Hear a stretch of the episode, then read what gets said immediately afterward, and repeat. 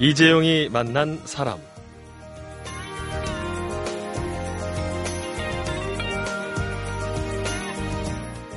이재용이 만난 사람 2주간 함께하고 있습니다. 안녕하세요. 아나운서 이성배입니다.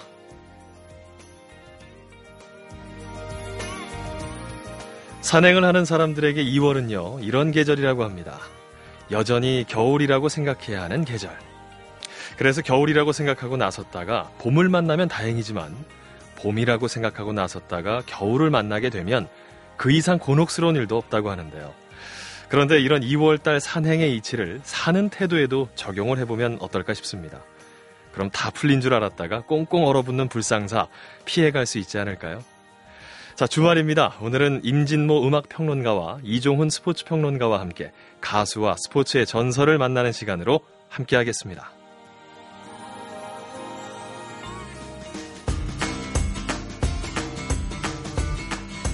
가수를 만나다 임진모 음악평가와 함께합니다.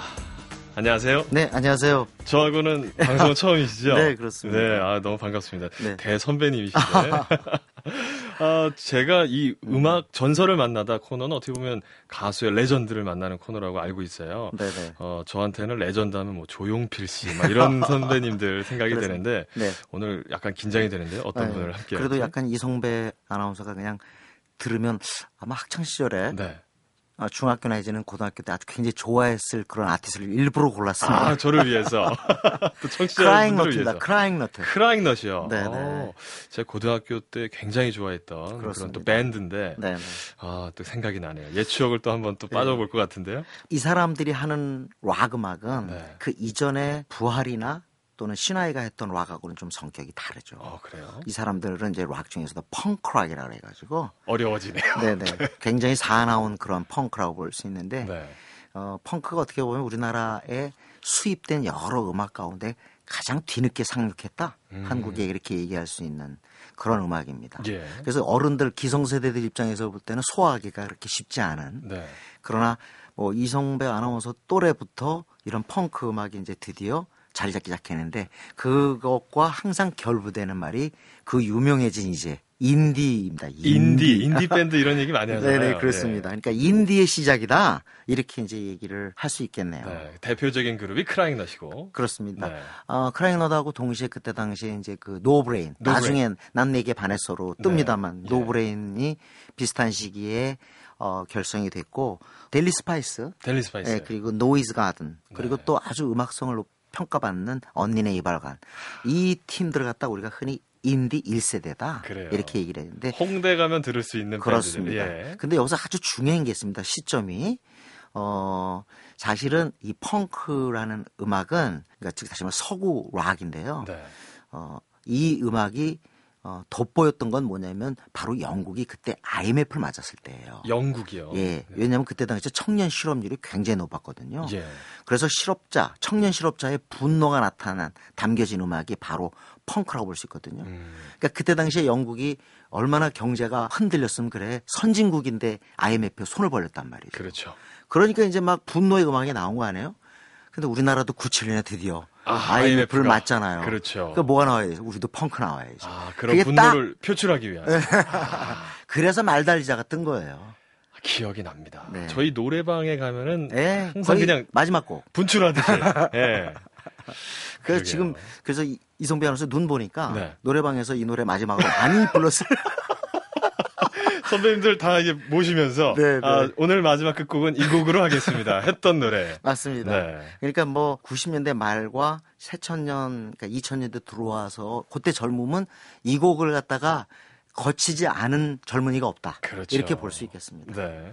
아, 크라잉넛이 이 IMF 사태하고 연관지어 보는 시각이 굉장히 많은데 네. 지금 그런 이야기들이 아마 어, 네. 연관이 좀 있지 않을까 싶고 그렇죠. 그러다 보니까 직장인들 이 네, 네. 넥타이 부대들하고도 연관이 많이 되잖아요. 아유, 그때 많은 사람들이 네. 이 한마디로 우리나라의 직장 불안이 언제부터 시작됐습니까? 음, IMF, IMF. 아니에요.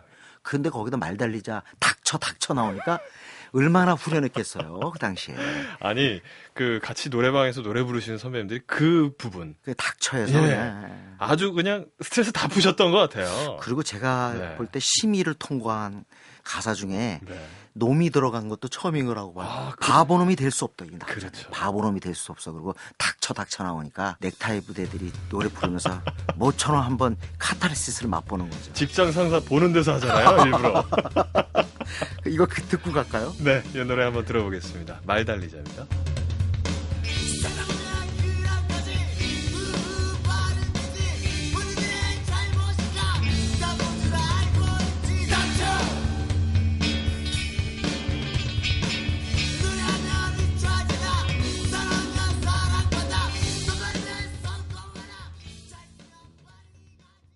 가수를 만나다 임진모 음악평론가와 함께하고 있습니다. 아, 속 시원하네. 굉장히 뭐랄까요. 네. 그 경제가 이렇게 안정된 시점에 이 노래가 나왔더라면 묻혔을 거예요. 음. 그런데 IMF가 있었고 청년들이 분노하고 있던 그런 시점이었기 때문에 이런 네. 노래가 후련하게 속을 풀어주면서 떴다 이렇게 볼 수 있는데 더군다나 이 노래가 광고에 들어가면서 국민가요가 됐어요. 아, 그랬었죠. 네네. 그리고 멤버 구성이 이 멤버가 지금 다섯입니다만 출발은 이제 초등학교 동창이에요. 아, 어렸을 때부터 친구들끼리. 그러니까 76년생들입니다. 그러니까 네. 이 사람들도 나이가 이제 거의 이제 76년생이면 마흔 가까이 오는 거 아니에요. 그렇죠. 어, 노래하는 박윤식 그리고 이제 어, 기타 치는 이상면 그다음에 드럼의 이상혁 바로 말 달리자는 요 드럼의 이상혁이 곡을 썼어요. 음. 아, 그랬군요. 네. 그리고 이제 한경록이 베이스인데 요 넷이 동창이에요. 그래서 네. 나중에 김인수 키보드 하는 김인, 김인수를 끌어들입니다마는 이 네 명이 동창이다 보니까 어떻게 되냐? 전원 동시 입대. 음. 네 명이 군대 다가 같이 가요. 그럼 제대도 동시에 하는 같이 거죠. 나오는 거잖아요. 저는 운 좋게 입대 전과 제대 후에 다 만났거든요. 아, 직접 보셨어요. 아, 술자리가 가혹해요. 젊은 친구들. 아니 이 친구들 군대 간다 그랬을 때이 네. 팀 해체되는 거 아니냐 그런 네네. 얘기들 저희들끼리 많이 했었거든요. 예. 근데 어, 딱 제대하고 돌아와서 바로 음반 내면서 그러니까 활동했고 어떻게 보면은 이렇게 좀 유명해지면서 과연 어 너희가 인디야 음. 이런 소리도 들었지만 워낙 대중적이 돼버려서 네 대중적이 돼서 예. 그런 소리 들었지만 사실 인디 여전히 저 인디 밴드라고 할 수 있는 곳이 어 아직도 홍대 신촌 근처에 라이브 클럽에 지속적으로 출연을 해요. 그래요. 예, 그러고 보면 나름대로 spirit이 있는 거죠. 아 정신, 네네. 마인드.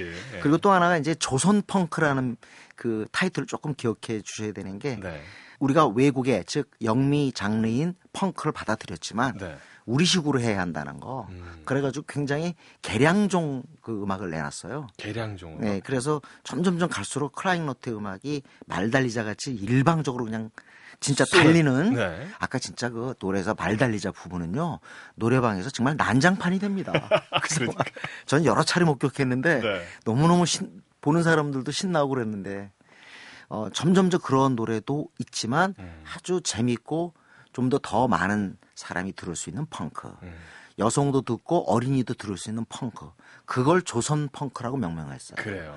그런 정도로 계속 음악적인 시도와 실험을 계속하는 어, 굉장히 모범적인 그런 펑크 밴드라고 저는 생각합니다. 당시에 크라잉넛뿐만 아니라 인기를 끌었던 인디 밴드들 중에서는 뭐 네. 노브레인도 있고 예, 예. 뭐 그런 밴드들도 여전히 사람들한테는 인디냐 아니냐 네, 이런 네. 얘기들 많이들 하잖아요. 그렇죠. 예. 네. 그런데 뭐 인디라고 꼭 뭐 무슨 어, 돈못 벌고 정신만 가지고 버텨라. 이건 좀 가혹한 주문 음. 그렇죠. 아니겠어요?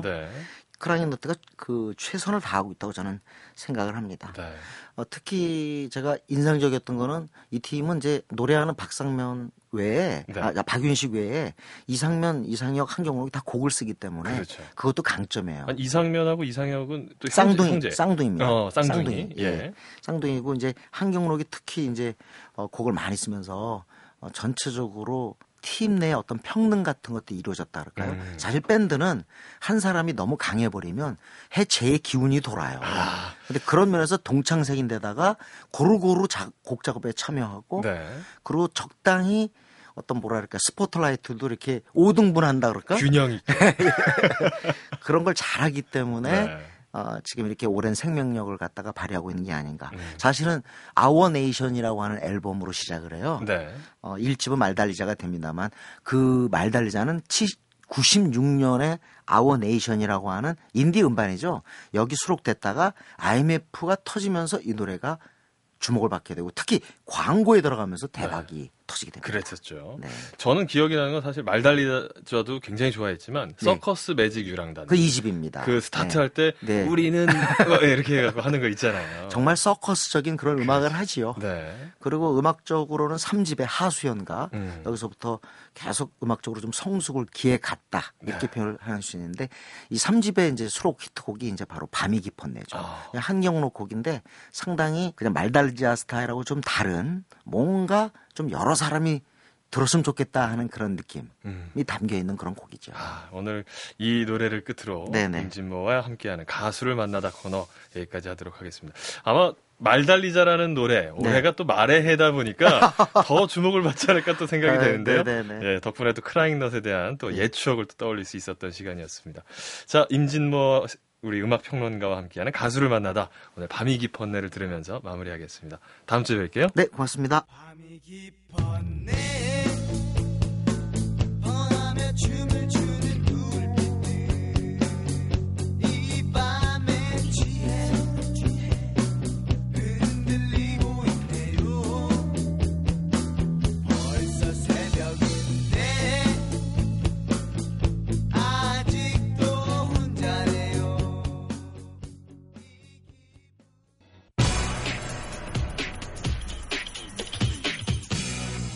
이재용이 만난 사람.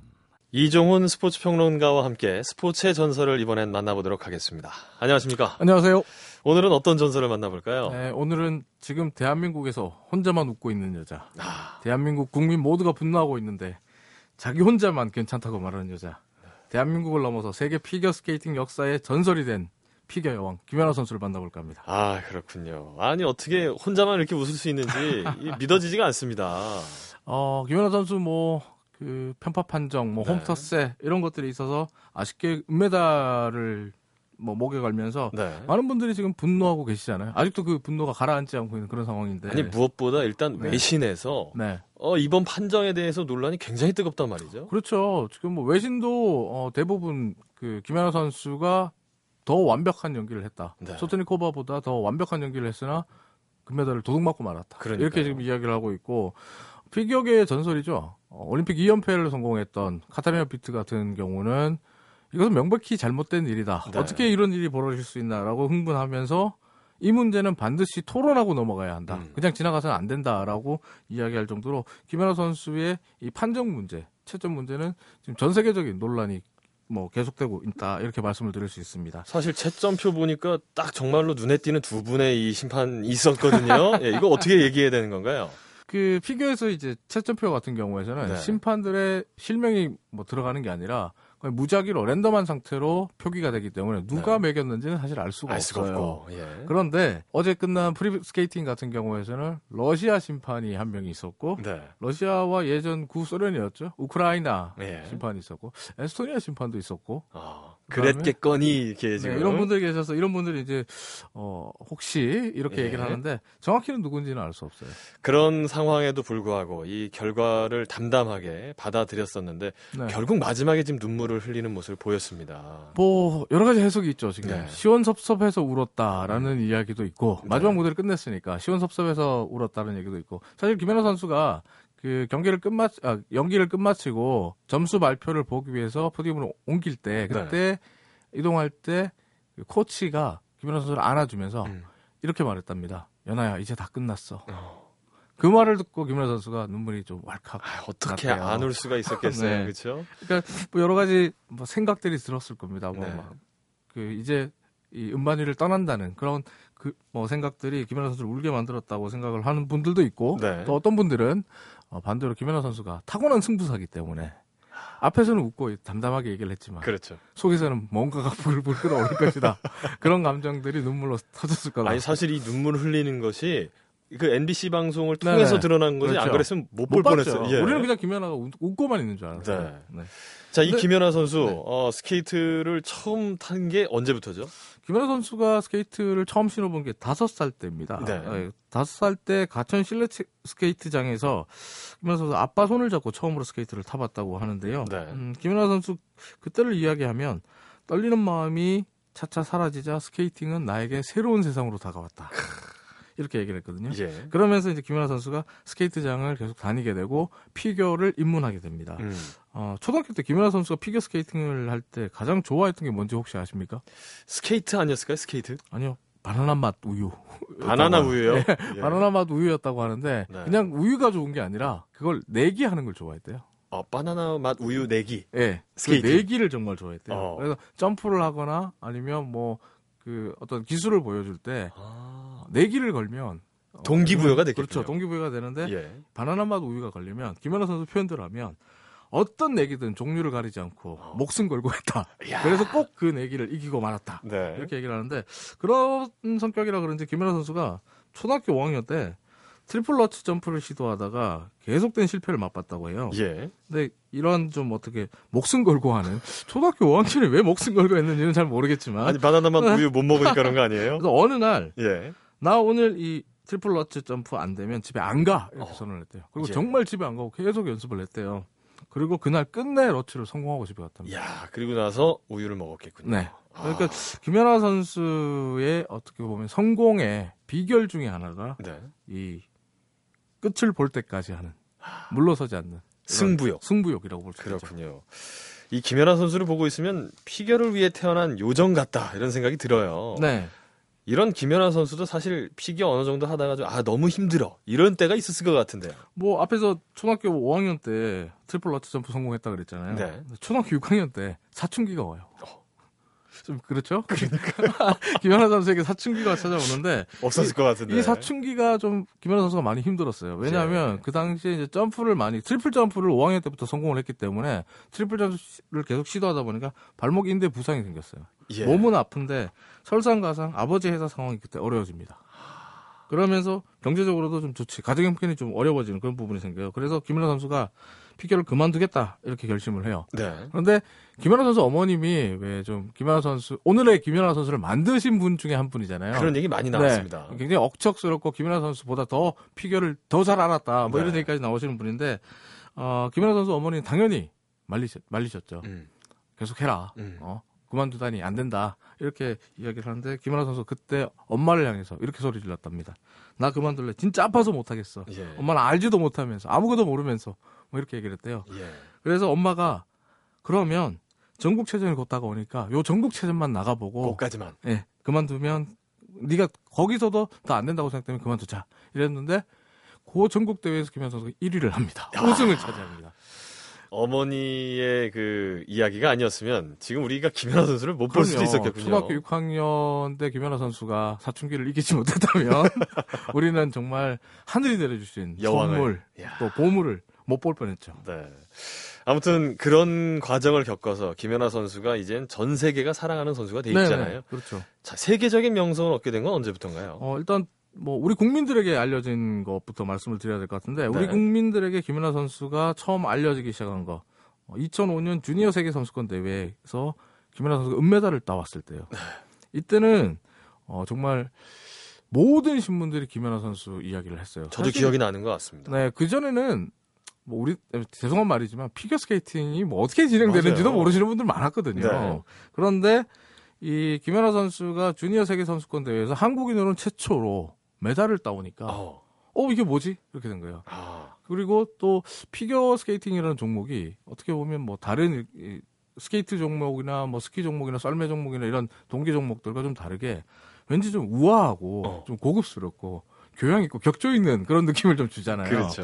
근데 우리는 그동안 뭐 세계인들이 볼 때 야 너희가 피겨를 알아? 뭐 이런 음. 소리나 듣고 왔단 말 들어봤단 예. 말이에요. 근데 이 정말 어린 소녀가 세계 선수권 주니어지만 주니어 대회지만 세계 선수권 와서 메달을 따오니까 깜짝 놀라게 되는 거죠. 제가 이때 왜 기억하냐면 제가 당시에 토리노 동계올림픽 지원 업무를 했었거든요. 아. 전전 네, 직장에서. 네. 그때 성화봉송 주자로 네. 저희 팀에서 김연아 선수를 뽑았습니다. 조수미 씨하고 같이 맞아요, 맞아요. 토리노 그 성화봉송 네. 주자로 선정이 됐었거든요. 왜 그럴 수밖에 없는 게 예. 그러고 나서 2006년이 막 접어들 때쯤에 네. 김연아 선수 이름 앞에 별명이 하나 붙어요. 어떤? 국민 여동생. 그때 이제 국민 여동생은 김연아였죠. 국민 그렇죠. 남동생은 박태환. 이렇게 갔거든요. 예. 그러니까 남동생 여동생 잘 됐으면 좋겠다 이런 얘기도 많이 하셨는데 네. 어, 김연아 선수가 국내에서 이렇게 주목을 받았고 우리 팬들 특히 우리 국민들은 김연아 선수가 언제 시니어 무대를 갈 것이냐 그렇죠. 이 부분에 관심이 집중됐는데 김, 김연아 선수가 2006년 11월에 시니어 무대에 데뷔를 합니다. 네. 2006년 11월에 그랑프리 대회에서 시니어 무대 데뷔를 하는데 이때 1위를 해요. 아, 그리고 그 다음 달인 12월에 열렸던 그랑프리 파이널 대회에서 또 우승을 합니다. 연속 우승. 전 세계인이 갑자기 김연아, 김연아가 누구야? 아. 유나킴이 누구야?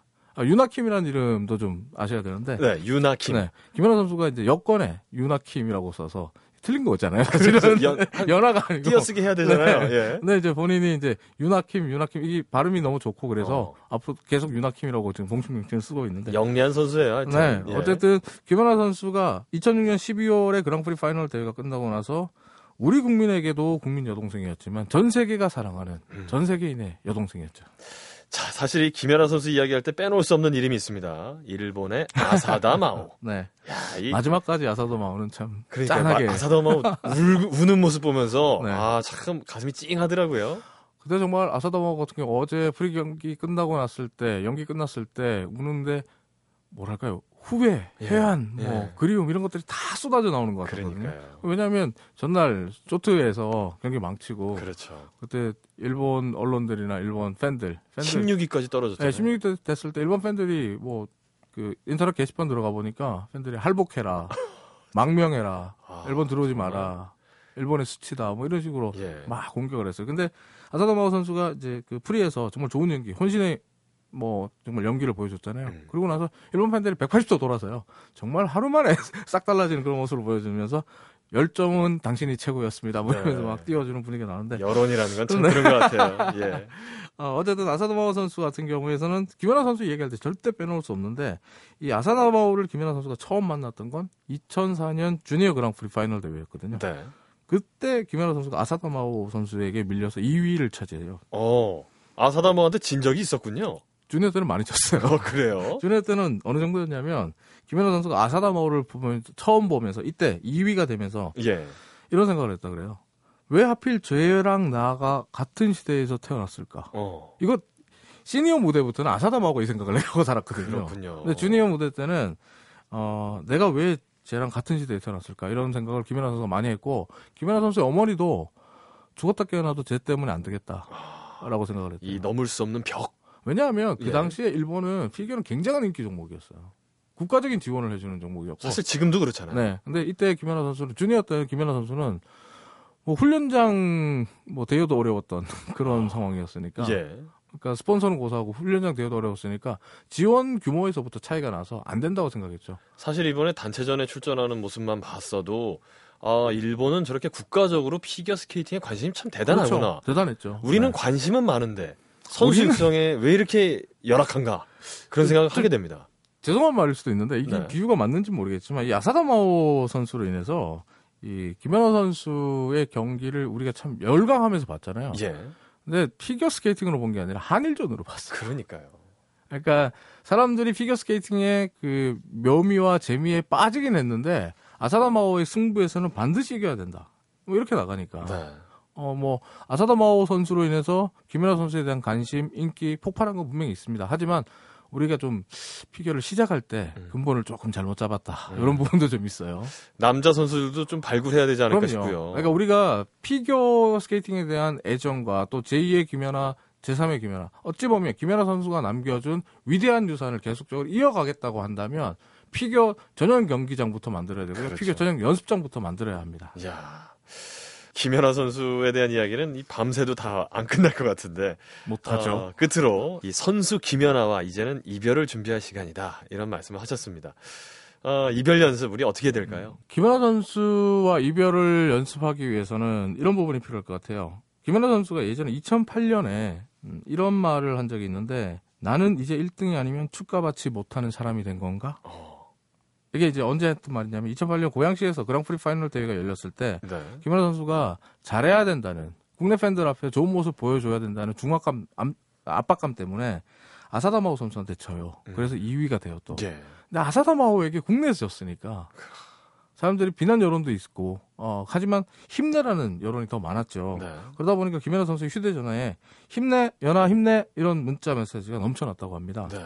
근데 김연아 선수가 이 문자 보고 울었다 그러는데 감동해서 운 게 아니라 서운해서 울었대요. 어 왜요? 힘내. 이 격려의 문자 아닌가요? 그러니까 1등이 아니면 축하해주지 않나? 아. 1등 할 때까지 더 힘내라는 얘기인가? 야, 굉장히 전해지는 느낌이 네. 있네요. 그러니까 예. 김- 그때 김연아 선수는 사람들로부터 위로와 격려를 받고 싶었던 게 아니라 잘했어 연아야라는 축하를 받고 2등도 싶었다. 훌륭해. 그럼요. 예. 그랑프리 파이널 세계에서 2위를 한 거잖아요. 그러니까 축하를 받고 싶었다고 하거든요. 어떻게 보면 지금 김연아 선수에게 필요한 것은 네. 위로와 격려가 아닙니다. 축하입니다. 그렇군요. 그게 어제 마지막 무대를 끝내고 이제 우리 곁을 떠나가는 선수 김연아를 위해서 우리가 해줄 수 있는 최고의 작별 인사일 겁니다. 아, 고맙다는 말, 축하한다는 말, 이 말 꼭 해주시기 바랍니다. 멋진 말인 것 같습니다. 오늘 나와주셔서 고맙습니다. 네, 감사합니다.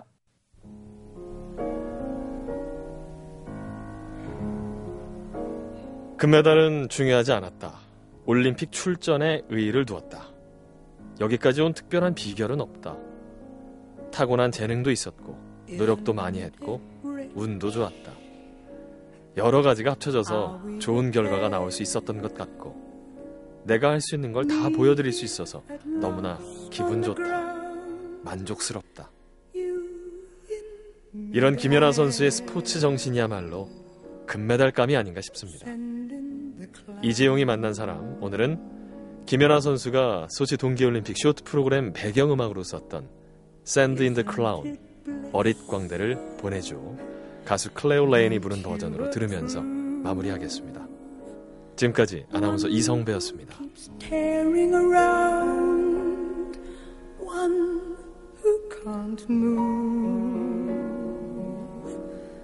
Where are the clowns?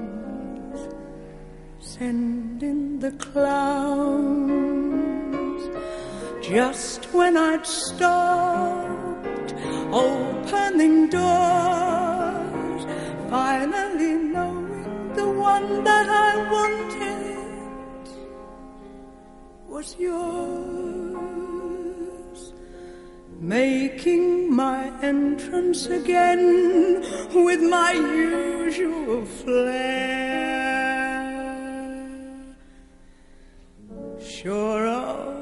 My lines, no one is there.